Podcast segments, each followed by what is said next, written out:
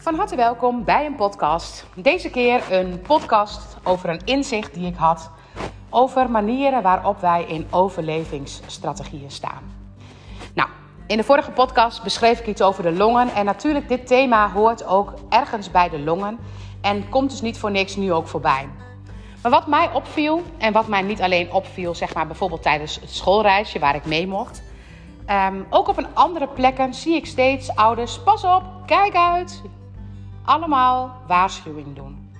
En ik ben dat zelf, heb ik dat ook gedaan, dus ik ben geen haarbeter. Alleen, het geeft mij zo'n andere kijk, nu ik dat wat meer los kan laten, op hoe je eigenlijk overleeft of leeft. Want gisteren was ik in het zwembad. En ik was in het zwembad en ik zag daar sommige ouders echt. Ik was, ik was deze keer een chille ouder, want ik had gewoon drie kinderen die zichzelf helemaal zelf zouden kunnen vermaken. Ik ben wel in het begin lekker met van glijbaan geweest en uh, overal op geweest. Maar eigenlijk was het ook voor hun wel net zo leuk om zelf een uh, stukje rond te rennen en van de ene glijbaan op de andere glijbaan te gaan. Dus ik ben lekker even op een stoel gaan zitten. Ik had geen telefoon, ik had geen boek, dus ik was gewoon lekker aan het kijken. En met dat ik aan het kijken was, dacht ik: oh, hoe chill is dat? Maar ik voelde ook hoe lastig het was om daar helemaal in te zakken. Om dat helemaal tot me te nemen, de chillheid die ik dan ervaar. Dus de rust tot mij nemen in zo'n druk zwembad. En ook echt mogen genieten van mezelf op die stoel. Want je bent bijna gewend, en dat ben ik echt, om dan steeds weer te denken: waar zijn de kinderen? Zie ik ze wel? Zijn ze al onder, onder water terechtgekomen? En ik heb ook een poosje gewerkt als badjuf in, uh, in, een, in de Huttenheugde, uh, in de studententijd. Maar ik ben dus ook echt zo gewend om te kijken op kinderen bij wie het niet goed gaat in het water. Maar steeds ben je dus aan het kijken naar gevaar. Nou, daar waren ouders met hele kleine frupties, met bandjes wel om. Maar die kinderen sprongen zo het water in en die ouders bleven gewoon chill zitten. En die kinderen gingen ook zo weer eruit.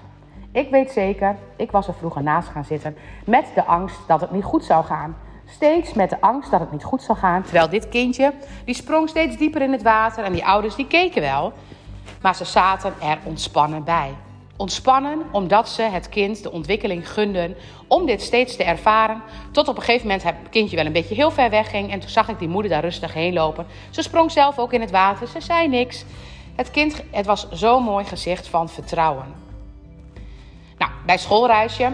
Het is ook echt een toestand als je met zo'n groep met kinderen weg bent. Maar hoeveel opmerkingen worden er geplaatst? Kijk uit, pas op, doe dit, doe zo, doe dat.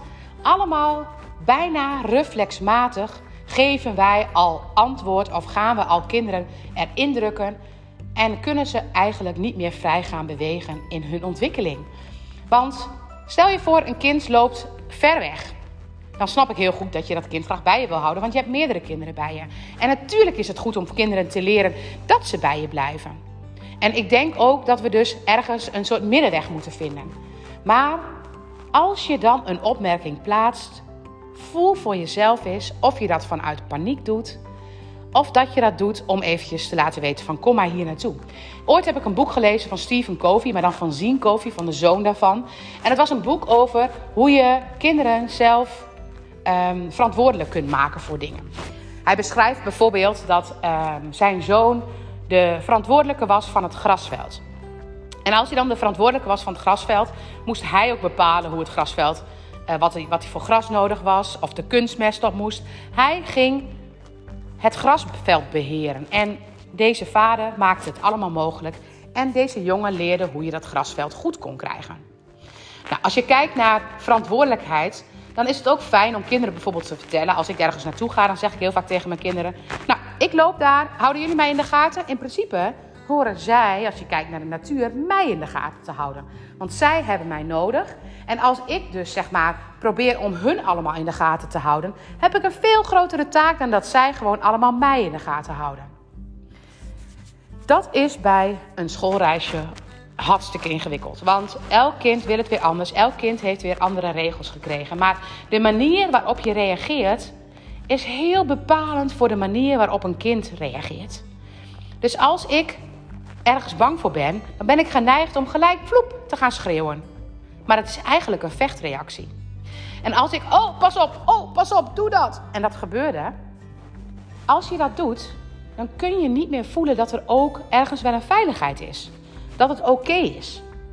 En als je dus steeds zo in de alertheid staat, dan moet je eens kijken hoe je extreem aan het overleven bent. Moet je ook eens kijken hoeveel energie je dat kost. En dan mag je ook eens kijken hoe je eigenlijk jezelf daarmee beperkt. Want als ik steeds in die alertheid sta, ben ik s'avonds compleet afgedraaid. Maar als ik zeg maar bewust naar situaties kan kijken van goh, is dit een situatie van gevaar of kan ik dat zoals die moeder in het zwembad dat deed? Dan heb ik aan het eind van mijn zwempartijtje nog energie. En dan heb ik ook mijn kind de vrijheid gegeven om zelf te ontdekken waar de grenzen zijn. Nu worden door het geschreeuw gaat een kind denken, zolang de juf niet schreeuwt of zolang iemand, niemand daar ook maar iets van zegt, gebeurt er niks. Dus mag ik alles doen? Ze denken zelf niet meer na. Want ze worden al beperkt voordat ze zelf kunnen nadenken. En laat dat nou precies zijn waar ik op een ander moment wel eens me over verbaas. Als je steeds beperkt wordt, nog voordat je zelf kunt ontdekken wat iets inhoudt of wat voor gevolgen iets zou kunnen hebben. Als je dus steeds het hekje al dichtgooit, als je steeds ho, als je steeds dat beperkt, dan komt een kind inderdaad niet in angst. Dat scheelt. Maar je maakt wel de leefwereld van een kind klein. Je bent als ouder de hele tijd in een overlevingsstrategie. En je krijgt kinderen die niet meer zelf nadenken. Die eigenlijk alleen maar luisteren als er iemand zeg maar nee of ja zegt. Als je kijkt naar deze materie, dan is het zo belangrijk om voor jezelf eens te ontdekken wanneer je begint te schreeuwen. Wanneer je in de vechtstand komt, wanneer je in de vluchtstand komt, wanneer je in de verstarstand komt, wanneer je in de overleving komt. En kijk je naar een dag, nou ik denk dat ik al wel heel veel van die rode auto's, want zo noem ik ze, heb opgeruimd. Maar dan hebben we zo vaak dat soort neigingen. Dan staan we bij een straat, hé, hey, kijk uit. Maar ik mag ook gewoon zeggen van, oh, kijk eens even uit met, met. Als ik dat van tevoren benoem, dan is het heel anders dan wanneer ik, hup, daar bovenop ga zitten. Want dat daar bovenop gaan zitten, dat geeft een stress en dat geeft de beperking. En het gewoon rustig benoemen. Of ook benoemen, jongens, we gaan nu met z'n allen dit doen. We zijn in het park, we houden allemaal onze eigen begeleider bij de... We benoemen van tevoren en we vertrouwen dan dat kinderen dat doen. En het moment dat dat dan niet lukt, dan moeten we ingrijpen. Maar het moment dat het vanaf moment 1 eigenlijk een soort ho wordt, dan is het iets heel ingewikkelds. Waar eigenlijk een juf of begeleider ongelooflijk moe van wordt. En waar kinderen niet meer zelf na gaan denken.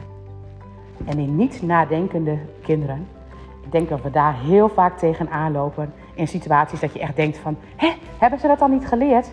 Ze hebben wel dingen geleerd, maar ze hebben niet geleerd om het zelf te doen. Ze hebben geleerd om te reageren op de reactie van iemand die ze begeleidt.